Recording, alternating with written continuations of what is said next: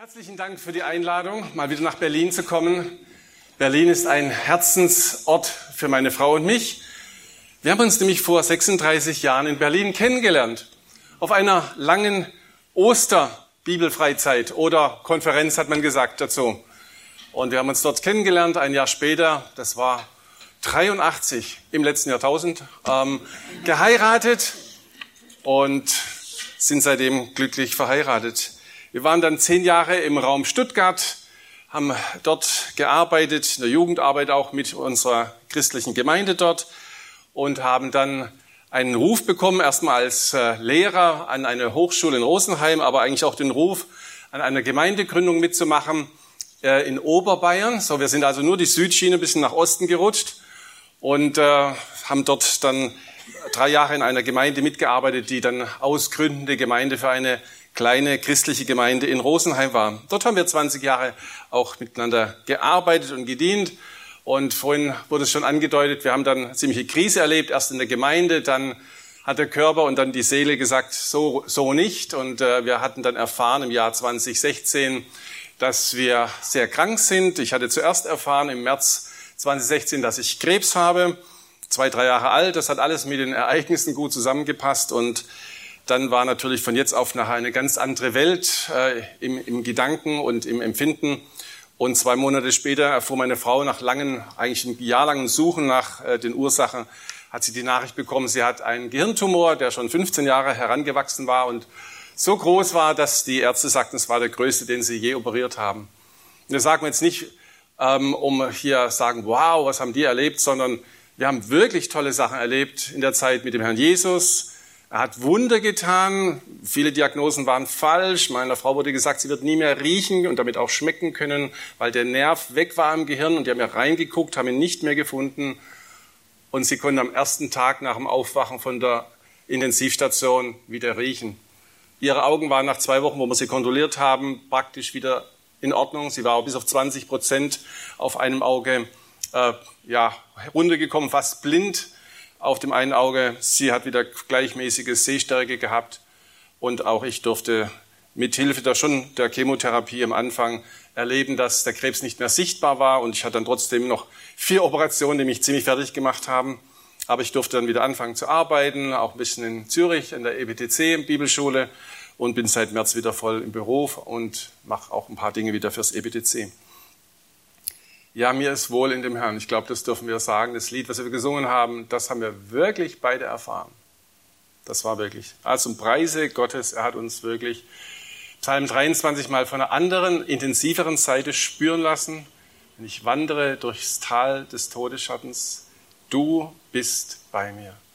Dann war nichts anderes mehr da. Und das ist eine ganz, ganz tolle Erfahrung bei all dem, was auch schlimm ist dabei. Also es war seine Liebe, die uns diesen Weg geführt hat beim Wandern durchs Todestal. Nun, vor fünf Jahren inzwischen habe ich auch mal ein paar andere Wanderungen noch gemacht. Mich, mir gefällt ähm, Berlin eigentlich nicht so sehr wegen der Steinwüste und dem vielen Asphalt, sondern wegen den Menschen, die in diesen Steinhäusern wohnen. Deswegen ist Berlin immer noch ein Herzensplatz für uns. Aber wohnen tun wir im Oberbayern, da sieht es landschaftlich sehr, sehr schön aus. Und da gibt es zum Beispiel einen Wanderweg und ich habe vor fünf Jahren mal wieder die, den Rucksack gepackt und die Schuhe. Und da gibt es einen sehr schönen Weg, den der ähm, bayerische König oder Thronfolger, der Maximilian, gegangen ist, um seine Besitztümer anzuschauen. Er ist vom Bodensee aus, von Lindau aus losgelaufen nach Osten, ent, durch sein Reich hindurch, bis ganz hinten in den Winkel in den, zum Königssee, also sozusagen von Lindau bis Berchtesgaden. Das ist ein sehr, sehr schöner Weg so ungefähr 360 Kilometer. Man kann den in 22 Etappen laufen, 20.000 Höhenmeter. Also es, durchaus geht's da schön rauf und runter. Und es ist ein sehr schöner Weg. Der Maximiliansweg kann ich euch empfehlen. Und äh, ich bin da losgelaufen. Es ist durchaus ein Weg, der ähm, einen. Es ist nichts für ganz Ungeübte. Man muss vieles bedenken, dass man unterwegs nicht scheitert. Man braucht Landkarte, man braucht einen Wanderführer, äh, Rucksack, ja, mit dem Inhalt, was, was, nimmt man mit, was nimmt man besser nicht mit, weil du musst es ja dann tragen von Tag zu Tag. Wo wirst du übernachten? Was machst du bei schlechtem Wetter? wie viel Kleidung nimmst du mit? Nicht zu viel, nicht zu wenig. Was passt? Nichts Unnütziges, nur, nur, nur das Richtige. Ja, damit letztlich die Tour nicht scheitert und auch bei diesem herrlichen Weg nicht die Freude verloren geht. Man macht es ja nicht, um sich zu quälen. Welche Ausrüstung, aber auch welche innere Ausrüstung, welche Einstellung, welche Motivation musst du mitbringen? Und wenn du klug bist, musst du auch sagen, was sind die Risiken? Und dann fragst du, ja, wer kann guten Rat geben? Wer geht vielleicht auch mit diesen Weg? Ja, wisst ihr, als Glaubensgeschwister sind wir auch auf einem wunderschönen Weg. Einen manchmal herausfordernden Weg. Manchmal auch einen mit Regen und mit Donner, manchmal auch mit schönen, manchmal auch schön anstrengenden Wandertagen, oder? Kennt ihr doch alle. Da musst du dir da auch die Frage stellen, geistlich, welche Ausrüstung brauche ich? Was muss mit im Rucksack? Nicht zu viel, nicht zu wenig. Was musst du wegwerfen, sagt die Schrift manches. Und was darfst du ja nicht wegwerfen, das brauchst du. Welche Einstellung brauchst du? Welche Ratgeber solltest du konsultieren? Welche Wanderkarten, Landkarten, Orientierungshilfen brauchst du? Gibt es vielleicht Reiseberichte, dass man sieht, wie andere da schon gegangen sind und was sie erlebt haben, welchen Rat sie geben? Diese Frage, wie komme ich sicher ans Ziel, das ist doch auch im Geistlichen so. Und deswegen habe ich mir für heute einen Predigtext vorgenommen, der eine wunderbare Anleitung für das sichere Wandern auf herrlichem Weg beschreibt. Und das ist im fünften Buch Mose, manche sagen auch dazu Deuteronomium. Schlagen wir das auf oder schalten wir unsere Bibeln ein und schlagen auf fünfte Mose oder Deuteronomium Kapitel 10 und ich lese dort die Verse 12 und 13. Fünfte Mose 10, Vers 12 und 13. Dort lesen wir sozusagen in verdichteter Form, welchen herrlichen Weg das Volk Gottes gehen darf. Und nun Israel, ich lese nach Schlachter 2000, und nun Israel, was fordert der Herr, dein Gott, von dir, als nur, dass du den Herrn, deinen Gott, fürchtest, dass du in allen seinen Wegen wandelst und ihn liebst und dem Herrn, deinem Gott, dienst mit deinem ganzen Herzen und deiner ganzen Seele, indem du die Gebote des Herrn und seine Satzungen hältst, die ich dir heute gebiete, zum Besten für dich selbst. Dass du in allen seinen Wegen wandelst. Darum geht's, Geschwister. Und darum soll es auch in der Predigt heute gehen. Warum weil wenn du diesen Weg gehst, kommt am Ende eine wunderbare Verheißung. Wir haben sie gelesen. Zum Besten für dich. Und das wollen wir doch. Wir wollen das Beste für unsere Kinder. Wir wollen das Beste für unseren Ehepartner, für unsere Familien, für unsere Gemeinde. Hier ist das Erfolgsrezept. Gehe diesen Weg Gottes. Es wird dir zum Besten sein. Der Predigtitel heißt deswegen auch der herrliche Weg mit Gott. Der herrliche Weg mit Gott. Fünf wesentliche Worte möchte ich hier herausziehen aus dem Text, beschreiben diesen herrlichen Weg des Gläubigen mit Gott. Ich habe versucht, G-Worte zu finden, weil es geht ums Gehen, ums Wandern. Das eine ist Gottesfurcht, das erste G. Das zweite, was wir hier finden, ist der Gehorsam, steht nicht direkt im Text, aber wir werden es finden. Dann die Gottesliebe, ich musste ein G finden. Und viertens, der Gottesdienst. Und dann fünftens, das Gute, das habe ich aus der Elberfelder, das steht nicht zum Besten, sondern zum Guten. So die Schlachter ist eindeutig nochmal in der äh, Verstärkung hier. Fünf Gs sind also, und das sind die fünf Punkte meiner Predigt, sozusagen fünf Gs, ohne die es nicht geht. Okay? Fünf Gs, ohne die es nicht geht. Der erste Punkt lautet, der herrliche Weg mit Gott ist ein Weg der Gottesfurcht. Ein Weg der Gottesfurcht. Wir haben das ja hier direkt gelesen, wo es hier heißt, und nun Israel, was fordert der Herr dein Gott von dir als nur? Und dann kommt als erstes, den Herrn, deinen Gott fürchtest. Deinen, den Herrn, deinen Gott fürchten. Darum geht's. Nun, wir müssen ein bisschen in den Kontext schauen. Ähm, wir sind ja mitten hineingesprungen. Und da finden wir, wenn wir, wir können ja einen Finger drin lassen, aber wenn ihr zum Anfang dieses Buches mal zurück blättert oder scrollt, dann findet ihr Folgendes. Um was geht's hier? 5. Mose 1.1. Dies sind die Worte, die Mose zu ganz Israel geredet hat, diesseits des Jordan in der Wüste in der Ebene Suff gegenüber zwischen Paran und Tofel und Laber und Hazeroth und die Sahab. Ähm, also Mose ist da, das Volk hat die Wüstenwanderung hinter sich, sie steht endlich da, wo sie schon lange hätte stehen müssen, wo sie auch stand 38 Jahre vorher, ungefähr, nicht ganz genau. Sie darf jetzt hinein in das Land der Verheißung, in das Erbe, das Gott versprochen hat. Die Wüstenreise ist zu Ende, aber es ist auch noch was anderes zu Ende. Mose muss abtreten. Er muss das Volk sozusagen seine letzte, sein Vermächtnis, seine letzten Aufträge als großer Führer Gottes mitgeben. Was brennt ihm auf dem Herzen als dieser lang, jahrzehntelange Führer des Volkes Gottes, ihnen mitzugeben, wenn sie hineinziehen in dieses wunderbare Land, das Gott ihnen verheißen hat? Und man merkt, wie er mit großem Ernst, aber auch mit viel, viel Liebe hier spricht zu ihnen. Er spricht zu ihnen. Und was gibt er ihnen mit? Er gibt ihnen das Beste, das Notwendige, das, was du in deinem Rucksack unbedingt haben musst. Er gibt ihnen das Wort Gottes. Das haben wir gerade gelesen. Aber er liest es nicht nur vor sozusagen, er redet nicht nur das Wort Gottes. Wenn wir weiterlesen, weiter unten Vers 5, dann heißt es da, Kapitel 1, Vers 5, diesseits des Jordan im Land Moab fing Mose an, dieses Gesetz auszulegen. Seht ihr das? Er hat es nicht nur vorgetragen, er hat es ausgelegt. Er hat es erklärt, sagt die Anmerkung. Also es ist eher eine Predigt, nicht eine Schriftlesung, sondern eine Predigt, in der es um die praktische Anwendung des Wortes Gottes geht. Also sozusagen, wie sollten sie sich praktisch in dem gelobten Land verhalten, um gesegnet zu sein, um das Beste zu erleben, was Gott für sie bereitet hatte. Und so erinnert er sie hier, wenn man von Kapitel 1 losgeht, ähm, an das wunderbare Handeln Gottes. Er erklärt ihnen dann, also ab Kapitel 4 am Ende, dann ausführlich ähm, die Bedeutung auch des Gesetzes Gottes, dass sie verstehen, was Gott ihnen geboten hat. Und das ist ein recht langer Text, der geht dann von Kapitel 4 bis Kapitel 26 und unser Predigtext ist so mittendrin. Also es ist viel Text und vielleicht habt ihr schon mal gehört, wenn man, wenn man ganz viel Kohlenstoff nimmt, ganz reinen, wunderbaren Kohlenstoff und presst den zusammen mit ganz hohem Druck, dann entsteht ein Diamant.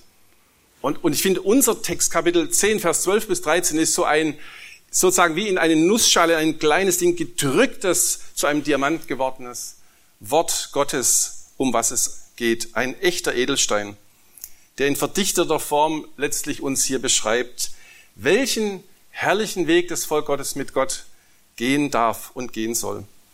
Gott hat ja sein Volk in großer Liebe und mit Langmut und ja, Geduld immer wieder getragen, hat sie auf seine Gnade und Barmherzigkeit zu, äh, ähm, hingewiesen, hat es auch gezeigt, dass sie sein Eigentumsvolk waren.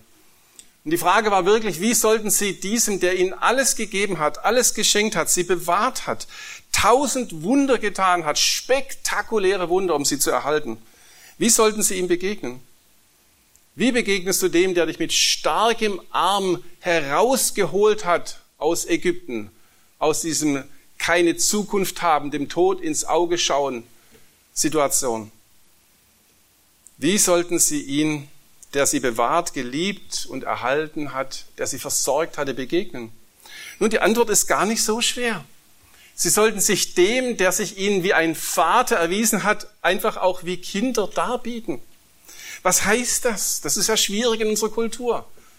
Das Verhältnis zwischen Vater und Kindern oder Elternkindern ist ja nicht mehr so manchmal oder oft, wie es sein sollte. Sie sollten ihm wie Kinder begegnen. Das hieß damals, sie sollten ihn fürchten, sie sollten ihn lieben und sie sollten ihm gehorchen. Das ist Kindesart. Im 19. Jahrhundert hat ein Dichter, der Philipp Spitter, ein schönes Lied geschrieben. Das haben wir früher gesungen, in den geistlichen Liederbüchern ist auch noch drin. Da heißt es, drum lass uns auch nach Kindesbrauch durch deinen Geist getrieben verehren dich und lieben. Das ist, was der Heilige Geist in dir und mir macht. Dass wir ihn verehren nach Kindesbrauch und ihn lieben. Also Gott, unseren himmlischen Vater, zu verehren und zu lieben und zu fürchten, das ist keine Sklavenanweisung. Das ist Kindesanweisung. Das ist Familientext. Das ist ein Verheißungs- und Segenswort Gottes für seine Kinder. Und das steht auch schon früher im fünften Mosebuch, ihr braucht es nicht aufschlagen, Kapitel 6, ich lese euch das vor wo er spricht, und dies ist das Gebot und die Ordnung und die Rechtsbestimmung, die der Herr euer Gott geboten hat, euch zu lehren, damit ihr sie tut in dem Land, in das ihr hinüberzieht, um es in Besitz zu nehmen. Dann kommt es dann, damit du den Herrn, deinen Gott, fürchtest alle Tage deines Lebens. Das ist nicht negativ, das klingt nicht sauer und staubtrocken und bitter. Das ist süße Kindesart, den Herrn, den Gott, den wir kennen, der uns versorgt, zu fürchten alle Tage des Lebens. Da steht weiterhin, das sollst du tun und dein Sohn und deines Sohnes Sohn und dann kommt ein Verheißungswort, damit deine Tage lange wären. Das ist das gleiche Verheißungswort, das wir schon mal gelesen haben heute. Oder Kapitel 6, Vers 13, du sollst den Herrn, deinen Gott, fürchten und ihn dienen. Das gehört wirklich dazu. Wenn du einen wunderbaren Weg laufen willst mit dem Herrn, gehört Gottesfurcht an allererster Stelle mit dazu. Das ist unser Wesen. 400 Jahre später lebte ja der König Salomo, der ja berühmt ist für seine Weisheitssprüche. Und er sagt im Prediger, ziemlich am Ende, Kapitel 12, Vers 13, folgendes. Sozusagen nach seinen langen Ausführungen, lass uns die Summe hören aller Lehre. Doppelpunkt, jetzt kommt's. Fürchte Gott und halte seine Gebote, denn das ist der Mensch. Manche übersetzen auch, denn dies ist der ganze Mensch.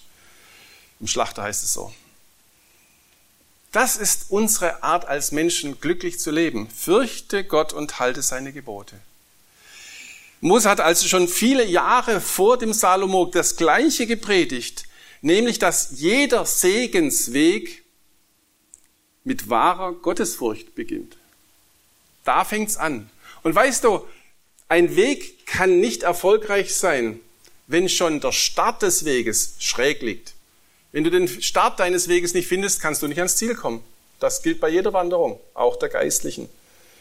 Und der Startpunkt dieses herrlichen Segensweges hier ist echte, ungeheuchelte Gottesfurcht. Sie ist nicht isoliert. Wir haben noch mehr Stücke. Wir müssen mehr mitnehmen. Aber hier wird deutlich, echte Gottesfurcht hängt zusammen mit dem Halten der Gebote Gottes. Also mit dem Gehorsam. Untrennbar. Und das ist dann auch der zweite Punkt, den wir hier finden im Text. Und nun Israel, was fordert der Herr, dein Gott, von dir als nur? Und dann lesen wir, auf allen seinen Wegen zu gehen. Ich denke, das heißt, wir müssen ein bisschen das Wort seinen Weg das Wort sein betonen, dass wir auf allen seinen Wegen gehen. Und wie kannst du auf allen seinen Wegen gehen?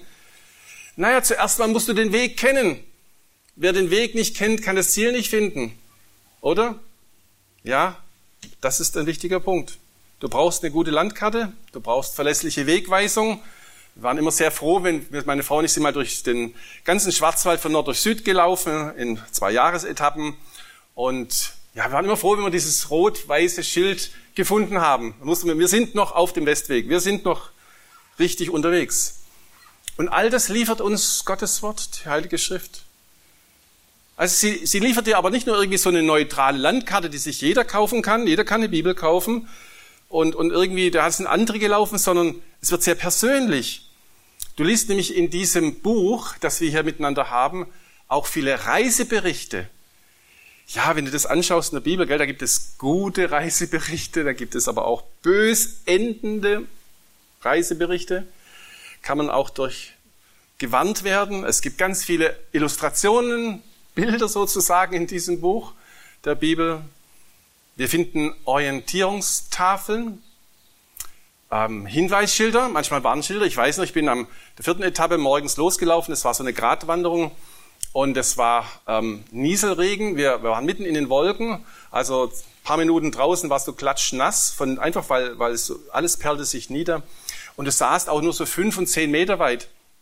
Und da sind wir dann am Grat entlang gelaufen und ähm, plötzlich war kurz vor mir ein Schild, mit, haben sie zum Glück mitten auf den Weg draufgesetzt. Und da stand drauf, halt links runter.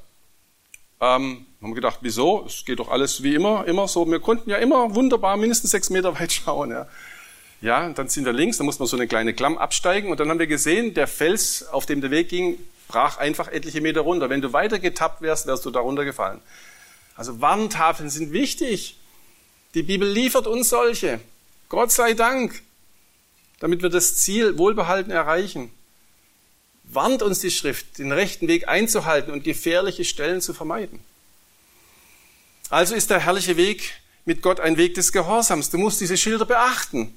Es ist ein Weg des Herrn, steht hier. Und der Abraham hat es ja vorgelebt. Wenn man liest von ihm in der Schrift, ich rede jetzt zu den Eltern, Kindererziehung in der Furcht und Ermahnung des Herrn, oder ich rede am besten zu den Männern, geistliche Familienvorsteherschaft ist was ganz Wichtiges. Ich lese mal aus 1. Mose 18 folgenden Vers, Vers 19. Da sagt Gott, ich habe ihn, das ist der Abraham, erkannt, damit er seinen Söhnen und seinem Haus nach ihm befehle, dass sie den Weg des Herrn bewahren. Darum geht's. Den Weg des Herrn bewahren.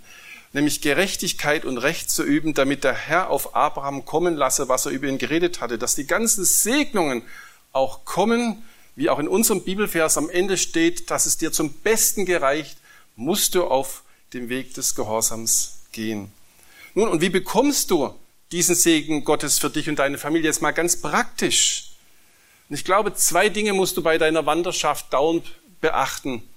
Sonst läufst du unnötige Umwege, manchmal gefährliche Umwege.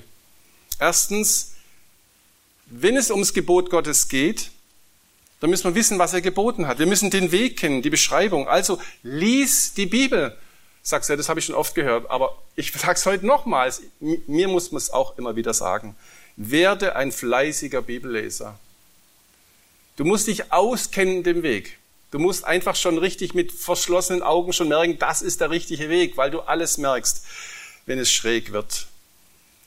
Weil nur Gott kann uns seinen Segensweg letztlich zeigen und lehren. Deswegen müssen wir lesen, wie er ihn beschrieben hat.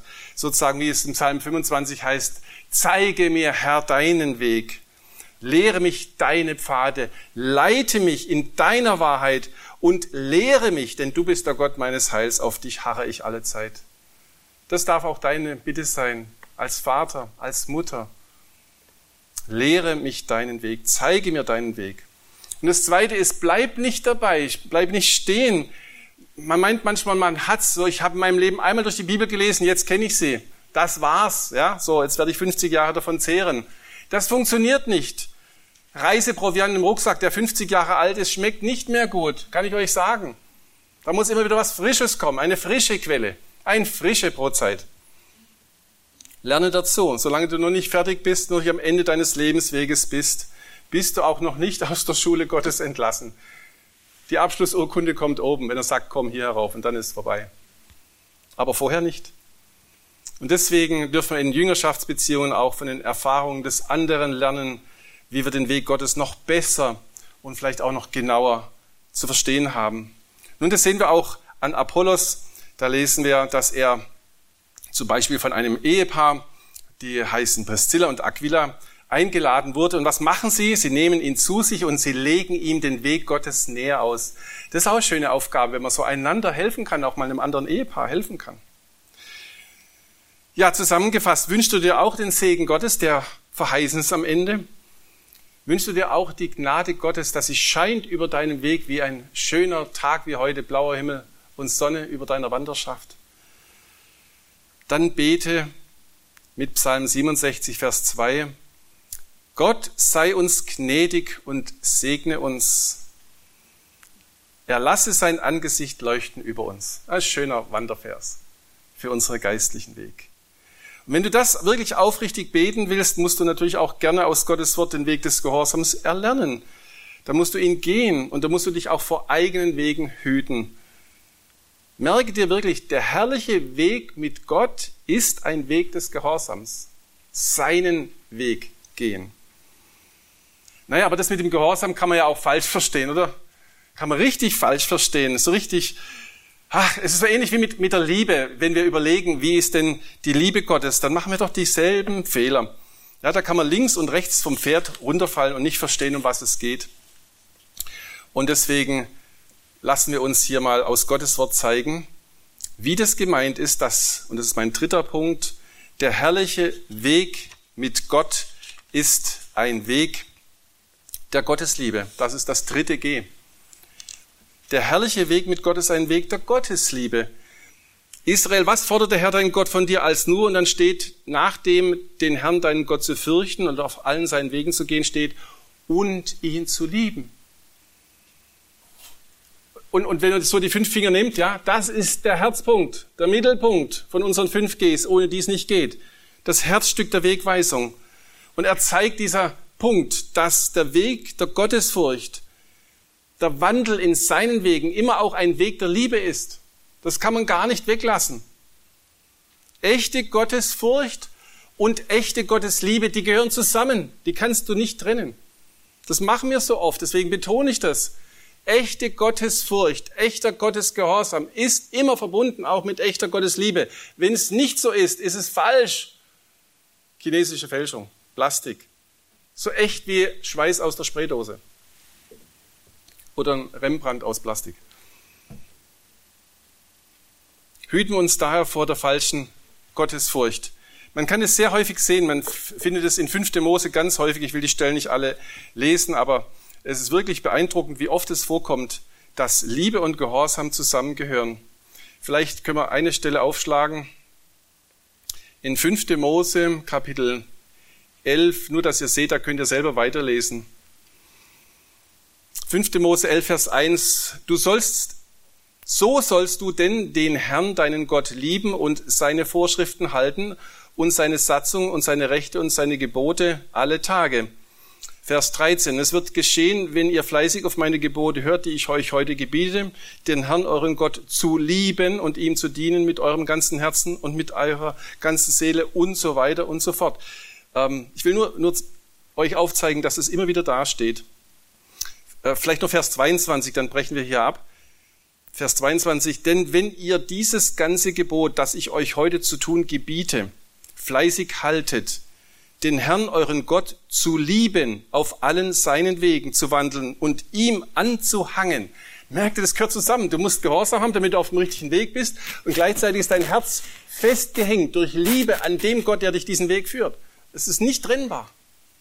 Wir sind gehorsam, weil wir lieben. Und wir lieben, indem wir gehorsam sind. Das gehört zusammen. Naja, es gibt aber auch falsche Gottesfurcht und falsche Gottesliebe. Was ist falsche Gottesfurcht? Es ist sowas wie eine Angst, eine Furcht, die aus dem Unglauben herauskommt, dass Gott es vielleicht doch nicht gut mit mir meint. Dass Gott vielleicht doch nicht es wirklich wohl mit mir meint, dass vielleicht doch noch was zwischen mir und Gott steht. Und wenn das Gewissen so belastet ist, kannst du Gott nicht echt und frei lieben. Dann ist es eine, eine verzweifelte, eine bittere, eine, eine, eine Liebe, die nicht die Liebe Gottes ist. Der Apostel Johannes schreibt davon und sagt ganz klar, 1. Johannes 4, Vers 18, das ist vielleicht dann der Vers für dich auch, den du mitnehmen musst. 1. Johannesbrief, Kapitel 4, Vers 18, da sagt er, Furcht, diese sklavische Furcht, nicht die Gottesfurcht, die braucht man, aber diese sklavische Furcht, die Angst hat, ich könnte vielleicht doch noch verloren gehen. Diese Furcht ist nicht in der Liebe. Du kennst ja ihn, dass er der, der der Richter ist, auch dein Heiland ist der dich schon gerechtfertigt hat. Du hast schon die Gerechtfertigungsurkunde vom Weltenrichter bekommen. Sie ist mit dem Marschgepäck. Da heißt es, die vollkommene Liebe treibt diese Art von, füge ich hinzu, diese Furcht aus. Warum? Weil die Furcht es mit der Strafe zu tun hat. Manche sagen auch, denn diese Furcht hat Pein, aus meint Strafe nach der Elberfelder. Wer sich aber fürchtet auf diese Art und Weise, ist nicht vollendet in der Liebe. Da darf man auch beten, sagen, Herr, schenke mir diese vollkommene Liebe, die mich zur Gehorsam und einem Gehen in deinen Wegen motiviert. Ohne Furcht. Weißt du, wer als Kind Gottes trotz der Zusagen seines Gottes und Vaters immer noch Furcht hat vor dem ewigen Gericht und dem Verderben, für den kann der Weg mit Gott natürlich kein herrlicher Sonnenstrahlweg sein. Bestimmt nicht. Dann bist du auf der Flucht vielleicht. Und Fluchtwege sind nicht süß. Nein, wir wollen den Weg gehen mit allem, was er bringt und was er kostet. Und wir wollen das als einen Weg der Gottesliebe gehen. Nochmals, wenn du da angegriffen bist, Gott hat bereits erklärt, als oberster Richter, es gibt keine Revision. Es gibt keinen Anruf eines noch Höheren. Es gibt nämlich keinen. Er hat erklärt, dass du in Christus durch den Glauben gerecht bist. Also ist jetzt keine Verdammnis mehr für welche? Für welche? Die glauben an Jesus Christus. Keine Verdammnis mehr. Lies Römer 5, Vers 1, lies Römer 8, Vers 1, lies die ganzen Kapitel. Das treibt die Furcht aus. Ich lese aus Epheser 5, Vers 1 und 2. Seid nun Nachahmer Gottes, und jetzt horch mal, wie er uns beschreibt, als geliebte Kinder. Wir sind von oben vom Vater geliebte Kinder. Und diese Liebe muss zurückgehen, damit sie ein Kreis wird. Und deswegen heißt es, und wandelt in Liebe. Und dann wird gesagt, ja wie? Ja gleich wie der Christus auch euch geliebt und sich selbst für uns hingegeben hat als Darbringung und Schlachtopfer Gott zu einem duftenden Wohlgeruch. Das ist doch mal ein toller Vers. Das sind viel geliebte Kinder, viel geliebt, ja, wirklich viel. Und deswegen wandeln wir in Liebe. Das ist dann die Ermahnung und die macht in Wanderschaft schön. Das ist das Herzstück. Gott sagt uns Gläubigen durch den Apostel Paulus diese wunderbare Botschaft der Liebe und des Friedens. Römer 5 habe ich schon angeschnitten. Da wir nun gerechtfertigt worden sind aus Glauben, so haben wir Frieden mit Gott durch unseren Herrn Jesus Christus. Römer 5, Vers 1. Und Vers 5 steht dann, dass die Liebe als Begründung, denn die Liebe Gottes ist ausgegossen in unsere Herzen durch den Heiligen Geist, der uns gegeben worden ist. Friede und Liebe Gottes ist da. Deswegen muss das das Herzstück unseres herrlichen Weges mit Gott bleiben. Woran erkennst du, ob du schon die richtige Gottesliebe hast? Und solche, die sich um andere kümmern, woran erkenne ich, dass mein Kind, mein Partner, mein Gemeindemitglied schon diese echte, schöne Gottesliebe hat. Nun, Johannes sagt dazu sehr viel. Ich zitiere nur, ihr kennt die vielleicht eh auswendig. Der Herr Jesus sagt in Johannes 14, Vers 15, es ist dort berichtet von Johannes, Jesus sagt, wenn ihr mich liebt, so werdet ihr meine Gebote halten. Ich will es einfach betonen, dass wir das nicht auseinanderreißen, weil sonst sind wir auf einem falschen Gehorsam und auf einer falschen Liebe unterwegs. Und dann kommen wir nicht ans Ziel. Oder im ersten Brief, Kapitel 5, Vers 2, sagt der Apostel Johannes, hieran erkennen wir, dass wir die Kinder Gottes lieben, wenn wir Gott lieben und seine Gebote halten. Merkt ihr? Es ist einfach, das kannst du nicht trennen. Es gehört zusammen, Liebe und Gehorsam. Denn dies ist die Liebe Gottes, fährt er fort zu sagen, dass wir seine Gebote halten und seine Gebote sind nicht schwer. Äh, Johannes, hast du dir das schon überlegt, wo du das geschrieben hast? Seine Gebote sind nicht schwer? Ja, weil wir so oft gegen die Borsten uns bemühen. Ja, alles ist uns entgegen. Wir sträuben uns. Und wenn die Borsten ausgefahren sind, ich will das nicht, wird der Weg richtig beschwerlich. Deswegen, hierin ist die Liebe, dass wir nach seinen Geboten wandeln, sagt er im 2. Johannes 6. Und dies ist das Gebot, das ihr von Anfang an schon gehört habt, in welchen ihr wandeln sollt. Also es stimmt schon, was der Spita, dieser Liederdichter, gesagt hat. Drum lass uns auch nach Kindes, nicht nach Sklaven, nach Kindesbrauch. Das ist wichtig. Durch deinen Geist getrieben, von dem wir gerade gelesen haben, verehren dich und lieben. Darum geht's. Das gehört zusammen. Gott ehren, ihm gehorchen, ihn lieben, untrennbar zusammen. Das ist der herrliche Weg, den wir an seiner Hand gehen dürfen. Also echte Liebe erkennst du dran, dass du Gottes Willen tust, dass du auf seinen Wegen gehst und seine Gebote hältst. Dann bist du ein brauchbares Werkzeug für Gott, um diesen Weg zu gehen in echtem Gottesdienst. Und das ist auch der vierte Punkt und vorletzte. Der herrliche Weg mit Gott ist ein Weg des Gottesdienstes, ein Weg des Gottesdienstes. Da lesen wir eben, was fordert der Herr, dein Gott von dir, als nur und dann steht, den Herrn, deinem Gott zu dienen mit deinem ganzen Herzen und mit deiner ganzen Seele, indem du die Gebote des Herrn und seine Ordnung, die ich dir heute gebe, hältst. Kennst du das auch? Du kommst in eine Gemeinde und ich kann mich an diesen Ort hier ja ganz gut erinnern, weil ich war ja vor, naja, fast zehn Jahren, war ich auch Schüler im EPTC und da waren wir hier in diesen Räumen und haben hier geschwitzt, ne? ordentlich. Ich waren verschiedene Prediger da, die haben Seminare gemacht Und wir wurden blendendst versorgt kulinarisch. Das andere war auch super. Aber es gab dann auch irgendwie ein Stock, war es ein Stock tiefer? Ich weiß nicht mehr. Da waren fleißige Frauen unterwegs, haben uns ein perfektes Essen, also allein das hätte es schon wirklich lohnend gemacht. Und das ist oft so, du kommst in eine Gemeinde und dann merkst du, dass da ganz, eine Anzahl ganz fleißiger Schwestern und Brüder sind, die den Großteil der Arbeit auch manchmal tun, den Großteil des Dienstes tun. Sie sind von Herzen Dienerinnen und Diener, sie sind irgendwo das Herzstück der Gemeinde, das spürt man so. Ja, bei ihnen sieht und spürt man, dass sie Gott und die Geschwister wirklich herzlich lieben, das merkt man. Ganz toll. Also, wenn, wenn du da solche Dienste tust, das wird bemerkt, das ist wirklich so der Goldglanz auf mancher Erfahrung, die dann auch mal beschwerlich ist. Ja, man merkt, dass sie Gott und die Geschwister lieben in ihrem Dienst, in ihrem Gottesdienst. Warum? Es ist ganz einfach. Die Liebe will dienen und die Liebe kann dienen. Ist es nicht so? Warum stehst du auf, wenn dein Kind schreit?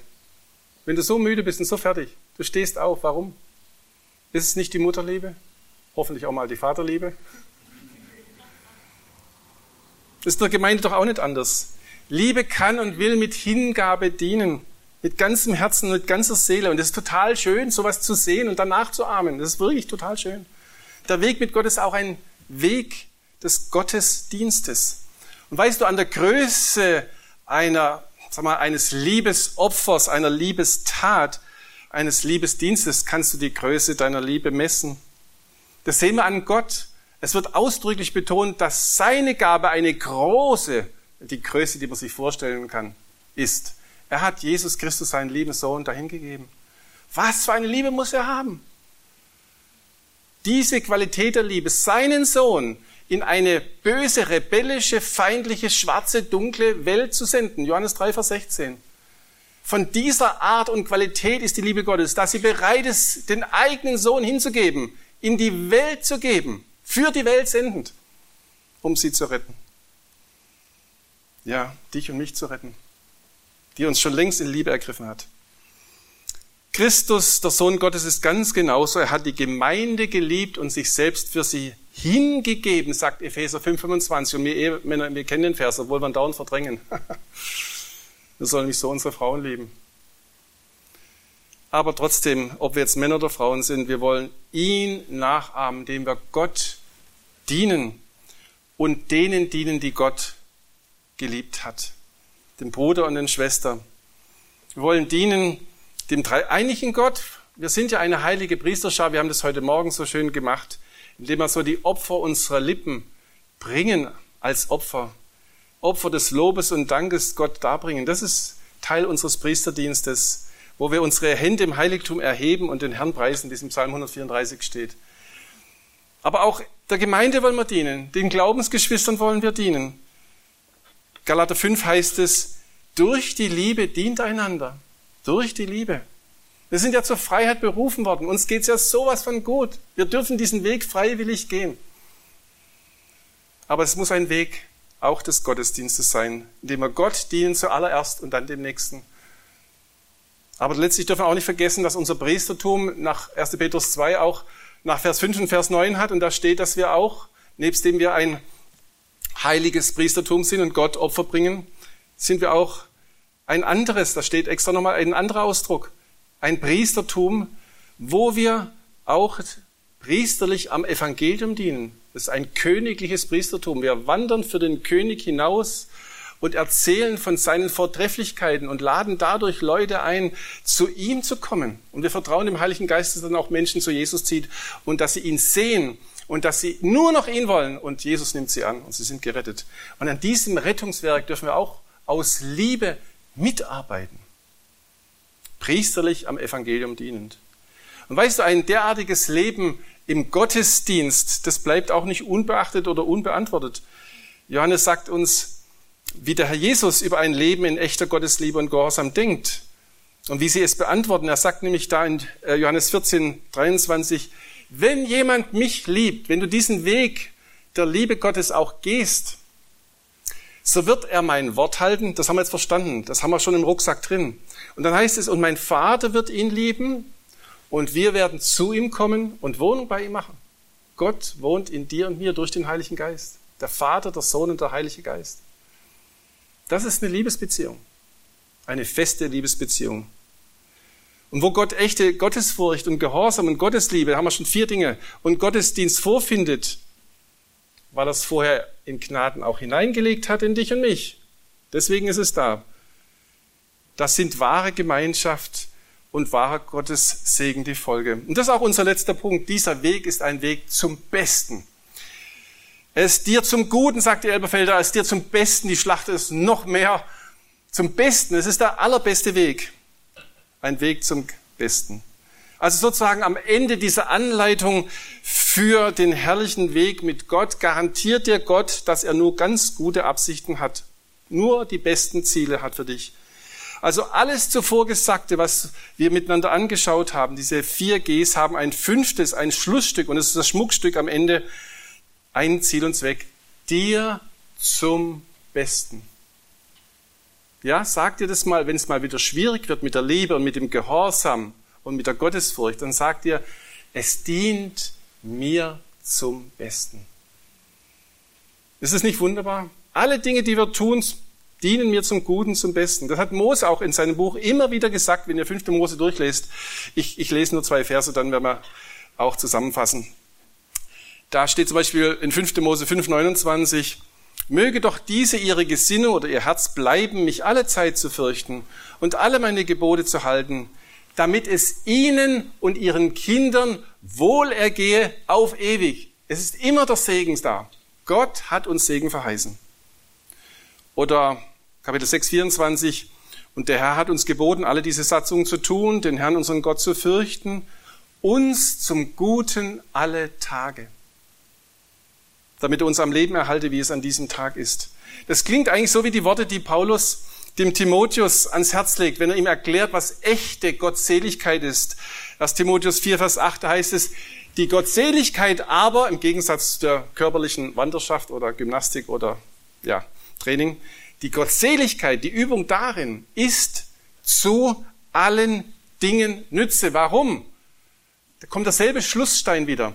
Weil sie die Verheißung des ewigen Lebens hat. Des jetzigen und des zukünftigen. Ja, das ist der jetzige Weg mit Jesus. Da sind die Verheißungen da und des ewigen Lebens. Wir lesen mal den Vers. Die Gottseligkeit aber ist zu allen Dingen Nütze, weil sie die Verheißung des Lebens hat des jetzigen und des zukünftigen. Alles ist mit Verheißungen Gottes, mit Wohlergehen, dass es zum Guten, zum Besten ist, gesegnet. Glaubst du das wirklich? Gott will, dass es dir gut geht. Er will wirklich dein Bestes. Glaubst du das? Dann geh diesen Weg. Das ist die Ermunterung heute, die er dir sagt, geh diesen Weg weiter. Bei irgendeinem Ausrüstungsstück mangels bei dir. Da ist dir was aus dem Rucksack gefallen. Pack's wieder ein. Schmeiß dafür was anderes raus, was du nicht brauchst, was dich hindert, was dich runterzieht. Geh wieder rauf. Geh den Weg.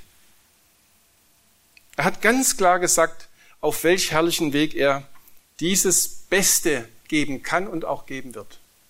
Ich fasse zusammen. Es waren fünf Gs heute, die wir uns angeschaut haben, die den herrlichen Weg mit Gott beschreiben. Die Gottesfurcht, der gehorsam in seinen Wegen zu gehen, die Gottesliebe ihn wirklich zu lieben, so wie es richtig ist, und auch der Gottesdienst und am Ende dann das Gute oder sogar das Beste. Es ist wirklich ein herrlicher Weg mit Gott. Gott wird dir mit wirklich väterlich liebender Hand helfen, vielleicht auch falsche Lebensentscheidungen zu revidieren, falsche Wege und falsche Orientierung zu erkennen und auch zu verlassen um dich auf diesen seinen Herrlichkeitsweg zu führen. Er will das. Er ist ja dein Vater. Er ist dein Gott und Vater und will den Herrlichkeitsweg mit dem Verheißungswort krönen zum Besten für dich selbst. Und das wünsche ich euch allen, das wünsche ich dir von Herzen. Und er, der das kann, wird es zu seinem Ruhm auch tun. Amen. Stehen wir noch auf und beten zusammen. Danach singen wir noch.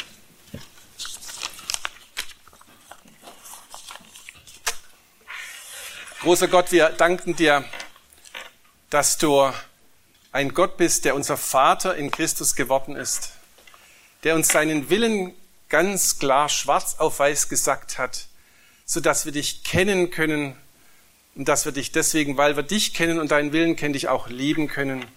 So wie es schon Israel aufs Herz gebunden wurde und so auch jedem Vater und jeder Mutter aufs Herz gebunden wurde, dass wir Gott lieben mit allem, was wir sind und haben. Und um das tun zu können, den Kindern einschärfen, was dein Wille ist.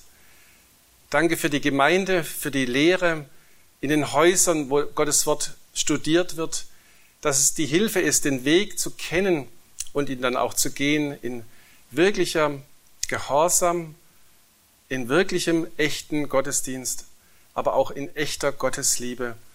Schenke uns, dass wir ganz froh sind, auf diesen Weg gehen zu dürfen, auch wenn wir manchmal schwitzen und es manchmal beschwerlich wird. Wir wissen, es ist ein Weg zum Besten und dafür wirst du, Vater im Himmel, sorgen. Ermuntere jeden, der hier sitzt, den nächsten Schritt zu tun.